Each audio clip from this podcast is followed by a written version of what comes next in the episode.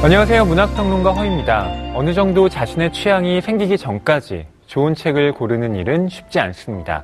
추천을 받아 읽거나 서점에 들러 끌리는 표지를 집었을 때 생각보다 그 내용이 좋지 않아서 실망하신 적들 다들 한 번쯤 있으시겠죠?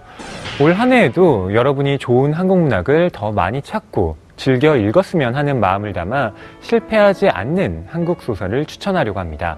바로 작가 황정은의 세 번째 소설집 아무도 아닌입니다. 다양한 작가가 자신만의 개성을 뽐내는 한국 문학계 안에서도 황정은 작가는 단연 돋보입니다. 이번 소설집에는 2014년 이호성 문학상 수상작인 누가와 같은 해 젊은 작가상 대상 수상작인 상류엔 맹금류 그리고 2013년 젊은 작가상 수상작인 상행 등 독자들에게 충격과 감동을 선사할 작품들이 담겨 있습니다.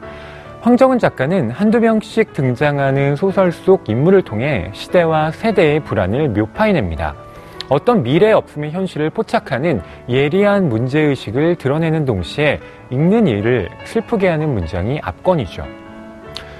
주인공이 과거의 남자친구와 그 가족들과 함께 갔던 수목원 나들이를 회상하는 이야기 상류엔 맹금류나 서점에서 아르바이트를 하는 여자가 등장하는 양의 미래 이사간 집에서 층간소음 때문에 벌어지는 사람들 간의 갈등을 섬뜩하게 그린 누가 등은 소재나 줄거리가 특이한 소설은 아닙니다. 그러나 황정은 작가는 특유의 리듬감과 호소력 짙은 문장들로 이 시대의 상처를 주고받는 우리들 자신과 섬뜩한 구조의 폭력에 대해 말합니다. 새로운 한 해, 새로운 마음으로 실패하지 않을 한국 소설을 찾고 계신 여러분들, 믿고 보는 작가 황정은의 소설집으로 시작해 보시는 게 어떨까요? 이번에 소개해드릴 번역서는 사이토 시게타의 에세이, 좋아하는 일을 찾는답니다. 좋아하는 일을 찾는다. 저는 문자로 쓰인 것들을 천천히 읽었을 때 우리에게 느껴지는 어떤 힘이 있는 것 같다는 생각이 듭니다. 좋아하는 일을 찾는다라는 이 책의 제목도 마찬가지인데요. 제목을 입속에서 굴리며 좋아하는 것을 찾아볼까? 마음을 먹으면 어쩐지 서서히 각오를 다지게 되는 것 같고 좋은 기운도 충전이 되는 것 같거든요. 이 책에서 즐거운 어른이 되라고 말하고 있는 상대는 사실 50대입니다. 그러나 즐거운 어른이 되고 싶다면 어떤 세대가 읽어도 의미가 있을 거라고 생각하는데요. 저자는 이제껏 의무감 때문에 좋아하는 것들을 하나둘 포기해온 사람들에게 좋은 것을 찾으라고 일깨워줍니다. 사이토 시게타는 정신의학을 전공한 의학 박사인데요.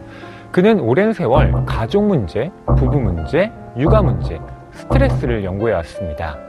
그는 자신의 전공 분야에서 얻은 지식을 토대로 마음이 편안해지는 조언을 들려주는데요. 이 책의 목차를 읽으면서 저는 마치 주문을 외우는 것처럼 새로운 다짐을 하는 기분이 들었습니다. 그래, 사정이 있으면 못할 수도 있어. 그래도 후회하고 싶지는 않아. 일의 중심에서 밀려났을 때 몰두할 수 있어서 행복해.처럼 일상에서 사람들이 스트레스를 받는 상황을 제시하며 그에 대처할 수 있는 방법을 추천해 줍니다. 저는 2부 제목 나만의 세계를 만들어라와 2부의 소제목 중 하나인 몰두할 수 있어서 행복해가 특히 와 닿았는데요. 쉬운 일이 하나도 없는 반면 상처받는 것은 너무나 쉬운 세상에서 자기 자신을 지키고 또 좋은 일을 만들기 위해서는 이런 덕목이 필요하지 않을까 싶어서였습니다. 내가 좋아하는 것들로 채운 나만의 세계를 만드는 일, 그리고 일에 대한 압박에서 벗어나 무언가에 몰두하는 일 자체가 우리가 행복해질 수 있는 가장 좋은 방법일 테니까요.